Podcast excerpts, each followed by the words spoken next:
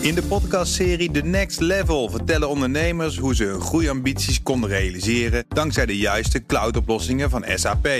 Wat waren de uitdagingen, de oplossingen en hoe ging de uiteindelijke implementatie? Benieuwd naar hun verhalen en hoe zij met behulp van SAP ook hun toekomstige ambities kunnen behalen? Luister de podcast The Next Level via de BNR-app of je favoriete podcast-app.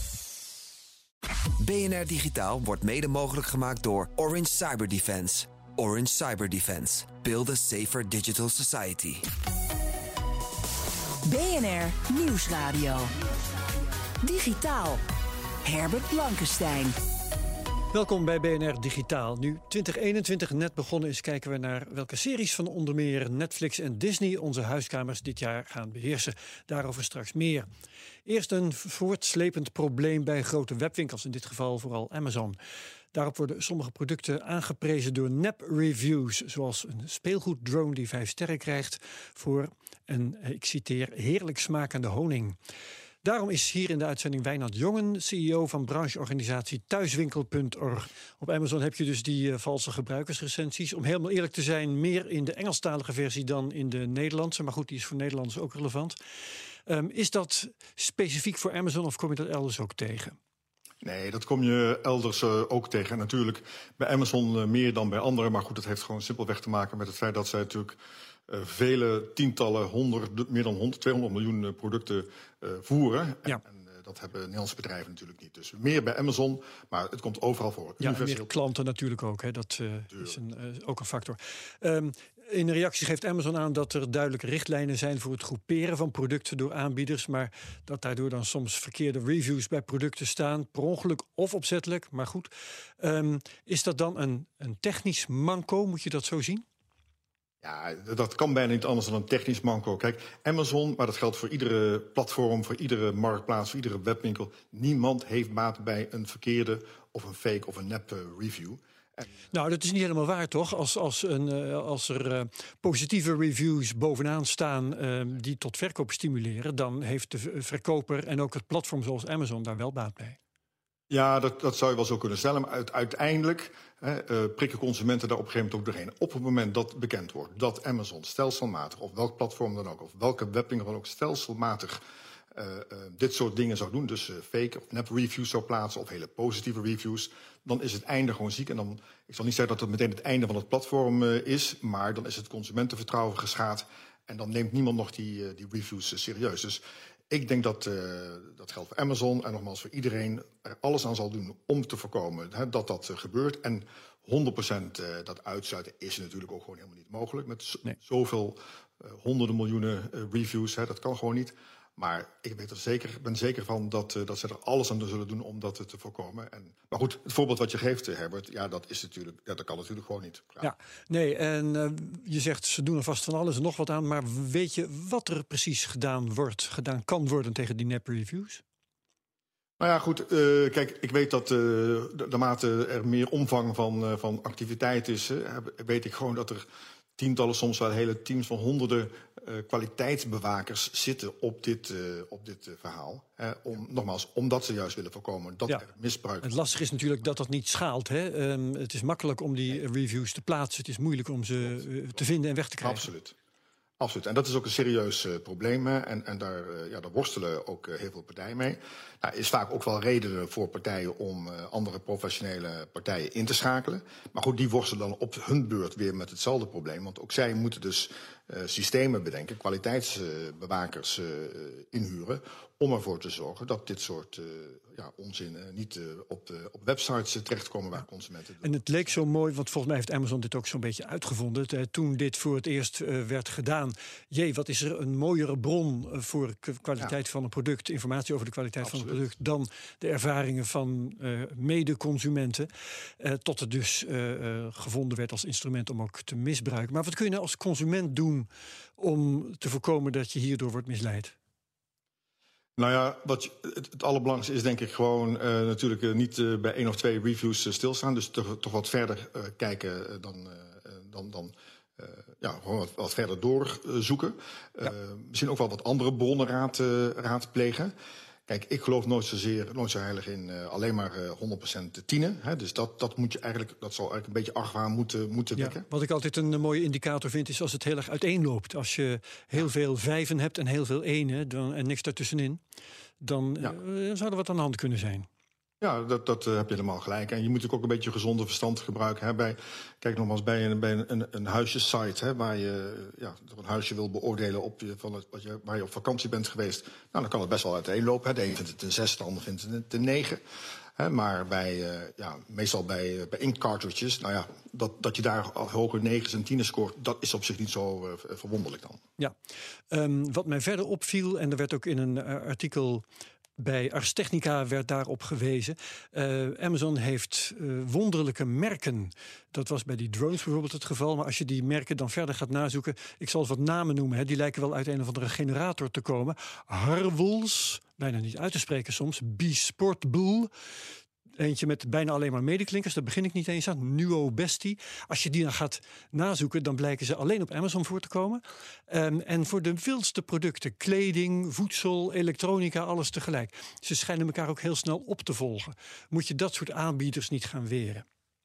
Ja, kijk, ik, ik zelf ben van mening, hè, maar daar vindt op dit moment in Europa een enorm debat over uh, plaats. Uh, ja, ik denk dat je als, uh, als grote marktplaats uh, ja, ook een soort poortwachtersfunctie hebt. Hè?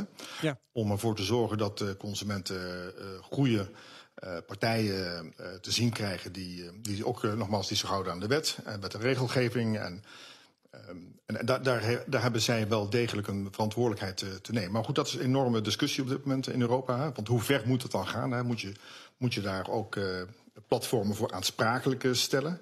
Nou, die discussie is nog niet uh, afgerond, uh, wordt gevoerd. Uh, bemoeien we ons mee als thuiswinkel.org en ook als e-commerce Europe. Um, en dat is, dat is spannend, maar dat daar verantwoordelijkheid genomen moet worden. En dat willen ze trouwens ook wel, die platformen. Dat staat als een paal boven water. Ja. Um, is er eigenlijk wetgeving die iets zegt over gebruikersreviews? Met andere woorden, is een webwinkel aansprakelijk als daar verkeerde informatie in staat? Nou, er is wel uh, wetgeving over gewoon uh, misleiding uh, van, van, van consumenten. Hè. De, de ja, maar de discussie kan hier zijn dat de informatie in die reviews komt van een ander. Dan kan dus de webwinkel kan zeggen: nee, maar dat hebben wij niet geschreven, dus dat is ons probleem niet. Ja, nou dat, dat is dan het verhaal over aansprakelijkheid. Hè? Ja. Uh, dus, dus wie is er aansprakelijk? Nou, daar zijn de laatste woorden niet over gezegd. Hè? Want uh, ja, kijk, één, je kan natuurlijk zeggen dat een uh, webwinkel of een marktplaats verantwoordelijk is hè, voor datgene wat op zijn marktplaats in de recensie geplaatst wordt. Hè? Daar hebben ze een verantwoordelijkheid te nemen. Maar om dan vervolgens te zeggen op basis van 100 recensies, hè, dat je voor iedere recensie ook door iedere recensie ook aansprakelijk gesteld kunt worden, dat is natuurlijk nog een enorme stap uh, verder. Nou, daar zijn de meningen over verdeeld. Hè. Ik denk ja. dat dat uh, op dit moment één stap, één brug te ver is. Dat gaat niet gebeuren, denk ik. Ja, um, ik heb me ook zitten afvragen toen ik over deze uitzending nadacht... waarom doen we die reviews eigenlijk nog? Je weet toch niet of ze kloppen, je moet ze met de korreltjes uit... je kunt ze niet serieus nemen. En op krantensites, op veel krantensites... kun je ook niet eens meer reacties achterlaten. Dat, dat hebben de kranten wel afgeleerd. Tenzij bij sommigen, als je gewoon inlogt als abonnee... met je echte naam, kunnen webwinkels daar niet ook toe overgaan. Ja, ik zou dat best een goed, uh, goed uh, idee en plan uh, vinden. Hè. Dus, dus kijk, een webwinkel heeft natuurlijk op zich ook wel de plicht om na te gaan of er een sprake is van een, van een authenticiteit van, van consumenten, of dat dat wel echt klopt. Dus daar ligt wel degelijk een verantwoordelijkheid. Maar ja, ik denk dat consumenten uh, wijs genoeg zijn. Ik denk dat webwinkels die verantwoordelijkheid moeten nemen. En jouw suggestie, ja, werk alleen maar met die consumenten die daadwerkelijk klant zijn. En, en, ja. en weet dat mag die bewijzen. Nou, dat is een hele, hele goede suggestie. Ja, nou, neem dat mee zou ik zeggen. ik zal het meenemen. Ja, um, waar naartoe, dat zien we dan nog wel. Uh, maar verder nog, hè, um, over de artikelen die worden aangeboden door externe... waarbij dus de webwinkel als platform fungeert heeft de webwinkel dan enige verantwoordelijkheid voor de kwaliteit? Ik denk dan toch weer aan die, die drones die ik voorbij zag komen. Dat waren speelgoed, uh, hele goedkope speelgoeddrones. Die, uh, als je de reviews echt goed bekeek, uh, eigenlijk prullen waren. Ja, snel kapot en deden niet allemaal, zelfs van, vanuit de doos, wat ze zouden moeten doen. Dus is het platform dan verantwoordelijk voor de kwaliteit van zo'n product? Um, nou, kijk, de, de, de, dat is ook weer een goede vraag. Dat hangt allemaal Mooi. een beetje tussen, tussen tussen die verantwoordelijkheid en versus aansprakelijkheid. Hè? Ja. Ehm, ja, natuurlijk heeft een, uh, een, een, platform daar verantwoordelijkheid uh, voor. Dat is, dat is evident. Hè, want uh, het is een platform dat een bepaalde product hè, online zet namens een, een, een webwinkel. Ja. Um, en ja, ook daar lopen de meningen over uiteen. Hè. Er zijn de voldoende cases al geweest hè, waarin ook een platform aansprakelijk wordt gesteld. Um, maar nogmaals, daar lopen de discussies op dit moment uiteen. Uh, wat duidelijk is, dat hè, waar dit nu nog niet geregeld is, gaat het wel geregeld uh, worden in de komende uh, maanden, de komende jaren, via alle, allerlei richtlijnen die op dit moment worden opgesteld in, in, in Brussel. Duidelijk is in ieder geval de richting waar dit uitgaat. Meer verantwoordelijkheid voor, voor platformen. Ze hebben een belangrijkere taak, meer verantwoordelijkheid te nemen. Um, maar nogmaals, de vraag uh, verantwoordelijkheid versus aansprakelijkheid die discussie die is nog niet gelopen. Ja, maar dat, uh, in, in, veel gevallen is dat je antwoord. Hè? Dus uh, heel goed om aan ja. de orde te stellen. En er is nog niet helemaal duidelijkheid over. Maar um, ja, binnen de komende maanden of jaren vind ik wel heel vaag. Wanneer nou, gaan we hier nou, nou nee, die duidelijkheid dat, krijgen?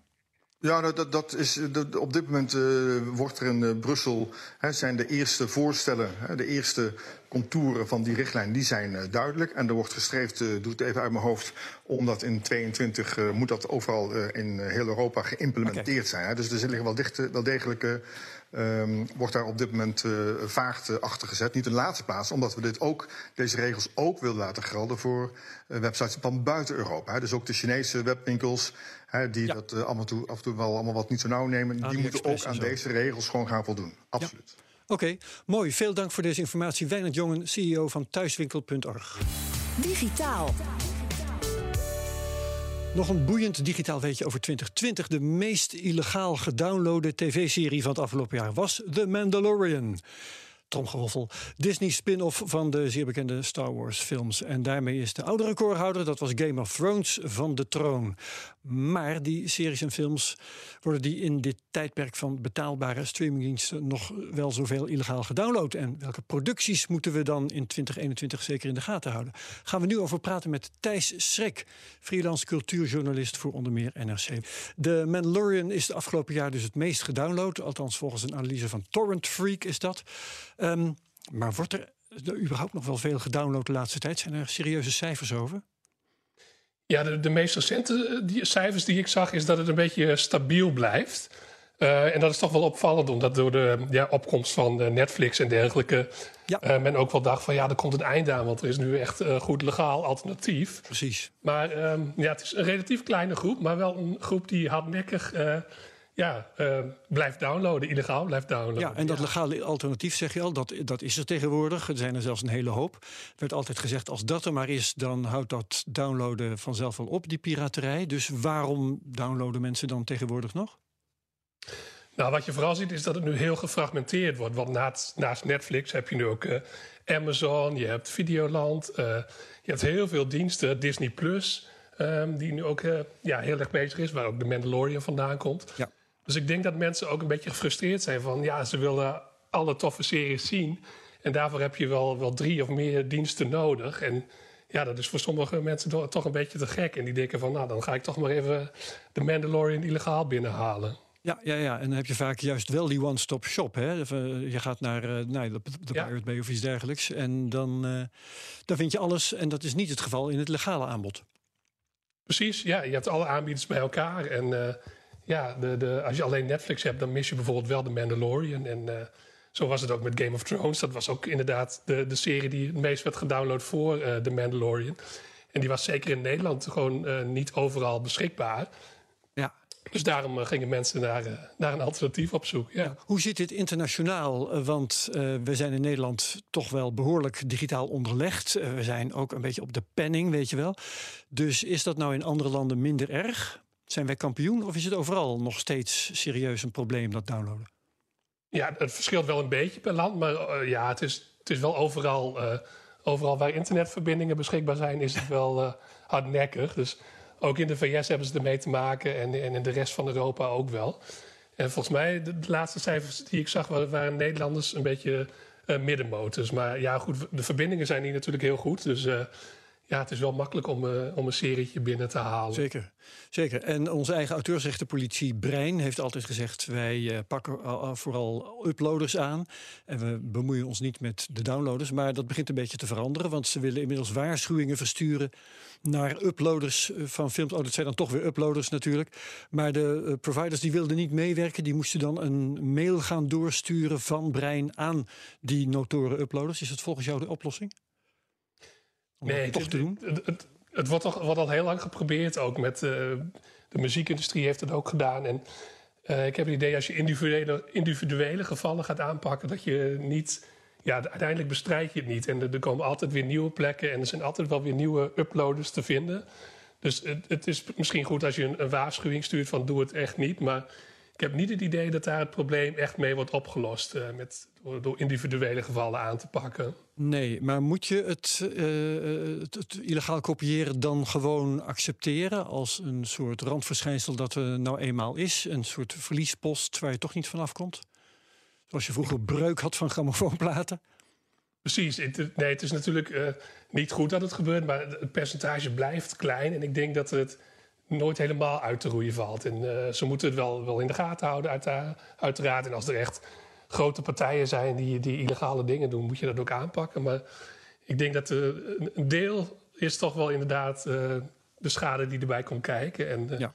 uiteindelijk is het overgrote merendeel betaald al voor diensten als Netflix. En dat zal ook alleen maar groeien. En in het afgelopen coronajaar heeft Netflix ook gewoon een, een recordgroei meegemaakt. Ja. En Disney ook. Dus ja, ik denk uh, dat je gewoon een goed product moet aanbieden. Dat is het belangrijkste qua de bedrijven die in deze, deze business zitten. Ja, ja dan zeg je zo wat corona. Hè. We, we uh, kunnen veel meer thuis blijven om mooie video te zien. We moeten het uh, dit jaar, het afgelopen jaar in elk geval ook.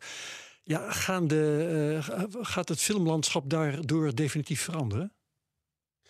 Ja, ik, ik, ik, denk het wel dat corona echt, want het was natuurlijk al aan de gang met ook Netflix, die gewoon Oscar-waardige films uitbracht, meteen op de streamingdiensten, zonder dat het echt groot in de bioscoop kwam. En ik denk dat de trend nu alleen maar versneld is. Je, je, je, ziet het ook met Disney, die afgelopen jaar films meteen naar hun streamingdienst Disney Plus heeft gebracht, omdat het gewoon niet in de bioscoop uit te brengen was. Um, en ja, dat, dat gaat niet meer veranderen, denk ik. ik. denk niet dat de bioscoop helemaal verdwijnt. Dat hoop ik ook echt niet, want ik hou heel erg van de bioscoop. Ja. Maar ja, ik denk wel dat er iets uh, definitief... de geest is uit de fles, om het ja, zo maar ja, te zeggen. Want, ja. En dat betekent ook uh, misschien grotere beweging. Want die, ja, die grote series die waren natuurlijk al een opkomst. Die kun je eigenlijk alleen maar thuis bekijken. Een, een serie van tien uur, dat wordt niks in de bioscoop. Um, dus ja, gaan we die grote series dan ook veel meer krijgen dan films? Dat lijkt me dan wel een redelijke verwachting.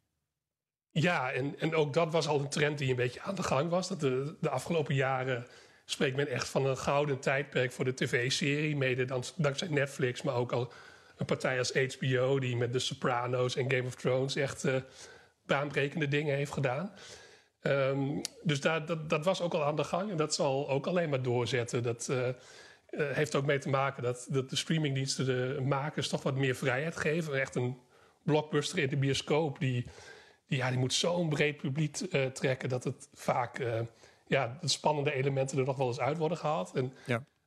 Netflix bijvoorbeeld, die geeft de maker veel meer vrijheid om ook wat gewaagde dingen te doen. En zeker omdat er zoveel wordt gemaakt, kun je ook meer met een bepaalde serie op een niche richten. Een kleine groep van de, van de ja. abonnees. Ja. ja. En in, de, in, in, series kun je ook eh, meer met cliffhangers werken en dus de, de kijker binden. Hè? Dat, dat kan de bioscoop ook niet. Nou zeg jij, en ik ben het met je eens, uh, we hopen dat die bioscoop maar uh, blijft. Alleen, wat hebben ze dan nog te bieden? Wat is de reden dat ze zouden kunnen blijven? Ja, ik denk echt dat je een ervaring moet bieden die je gewoon thuis niet kunt uh, nabootsen. Dus dat, dat is een geweldig geluid en een mooi scherm. Maar ik denk ook dat comfort steeds belangrijker zal zijn. Dat je echt mooie stoelen erbij hebt. en lekker eten en drinken erbij. En goede service. Dus misschien niet meer zo massaal zoals het was. Maar um, dat je daar echt eh, aan gaat denken. En ja, je hebt ook uh, eh, 3D-voorstellingen of 4D zelfs. Dat je mm -hmm. stoel begint te trillen. Dus ik denk dat je echt uh, zo moet kijken. En ik denk ook wel gewoon dat mensen nog wel altijd behoefte hebben aan een avondje uit. En zodra het weer kan, dat ze ook wel weer gewoon eens ouderwets naar de bioscoop willen. En als je dan gewoon een goede ervaring weet te bieden zonder uh, ja, al te veel irritante andere bezoekers. En ja, dan, dan zal er altijd wel een plek zijn voor de, voor de bioscoop. Het, het zal misschien uh, wat minder worden, maar um, ja, als je, als je een, gewoon een goede ervaring weet te creëren, dan, dan ja. zal het niet helemaal verdwijnen. Nee. Ja, Oké, even terug naar die Mandalorian, de spin-off van Star Wars. Wat is daar het sterke punt van? Wat is het, de verklaring voor het succes? Ja, ik, dat is een hele sterke serie. En het, het kwam tegelijk uit met het laatste deel van de nieuwe filmtrilogie. En die, was, uh, ja, die werd heel ingewikkeld. En zeker als je geen fan was van de series, dan, dan was het lastig om te volgen. En van de Mandalorian is de kracht eigenlijk dat het heel simpel is. Want het is gewoon een, een ruimte-western eigenlijk. En je volgt een, een premiejager die uh, uh, simpele avonturen beleeft. En het ziet er wel heel mooi uit. En de soundtrack is mooi. Um, het zijn relatief korte afleveringen. Dus ook voor mensen die normaal gesproken weinig met Star Wars hebben... is het gewoon een hele interessante serie. Ja. Um, en ze hebben natuurlijk nog een geheim wapen. Een heel schattig figuurtje. Uh, Baby Yoda wordt hij genoemd. Hoewel hij nu ook een, een echte naam heeft gekregen. Een klein, ja, echt een, eh, een pop, een groen wezentje. En die is uh, super schattig. En um, ja, slaat ook aan bij mensen die normaal gesproken uh, niks van Star Wars we willen weten. Die, uh, die zijn ook helemaal fan van hem geworden. Ja. Je, je noemde al die fragmentatie. We hebben heel veel diensten nu: Netflix, Disney Plus, Amazon Prime, Apple TV, Videoland. Uh, welke hebben nou het meeste potentie volgens jou? Wie gaat ja, ik denk winnen? Dat, ja, precies. Netflix is nu marktleider met bijna 200 miljoen abonnees. En ik denk dat die, die heeft gewoon zo'n goede positie ja, die was er zo vroeg bij uh, dat die denk ik moeilijk te verslaan is. En dat ze gewoon een. Ja, die, ze maken zoveel dingen dat. Uh, iedereen zegt van nou, we nemen in elk geval een Netflix-abonnement en misschien nemen we daarnaast nog Disney of Apple ja. of Videoland. Um, maar ik denk ook dat Disney heeft gewoon um, heel sterk ingezet met Disney Plus en heeft in uh, snel, ja, komt ook al in de, in de buurt van 100 miljoen abonnees heeft natuurlijk de familiemarkt uh, met zich mee. Dus dat is ook een hele sterke partij. Er zit ook heel veel geld. Ja. Um, Heb je wel eens dus uitgerekend, zijn... nu, nu we al deze platforms op een rijtje zetten... wat kost het eigenlijk als je ze allemaal zou willen hebben? Ik heb het niet uitgerekend, maar uh, ja, het is duurder dan gewoon nog een kabelabonnement, denk ik. Ja, dacht ik wel. Van, ja, en is er ooit nog kans ja. dat er zo'n one, ik noem het woord one-stop shop, dat die er ooit nog ja. komt? Dat je gewoon uh, met één abonnement klaar bent? Ja, dat is wel de droom eigenlijk. Dat is zoals je met Spotify, met muziek ongeveer. Ja, die lijkt vervlogen hè, als het om video gaat. Ja, maar hier met, met video zit, zijn de rechten zo uh, ingewikkeld en zijn er zoveel partijen. Ik denk dat het wel um, iets minder wordt qua fragmentatie. Dat er gewoon een paar spelers overblijven. Ik denk Apple en Amazon, omdat het zulke grote bedrijven zijn, zullen ook gewoon sterk blijven. Maar de wat kleinere partijen zullen uiteindelijk afvallen. Maar ik vrees dat je uiteindelijk toch wel een paar diensten moet houden als je iedere topserie wilt, uh, wilt bekijken. Ja, ja, ja. ja. Oké, okay, wat worden de nieuwe grote series voor 2021? Welke moeten we noteren en zeker niet missen? Ja, precies. Nou, uh, er komen een paar hele toffe series terug. Maar van de, de nieuwe dingen vind ik de Underground Railroad uh, heel interessant. die komt naar Amazon en dat is de verfilming van een veel geprezen boek.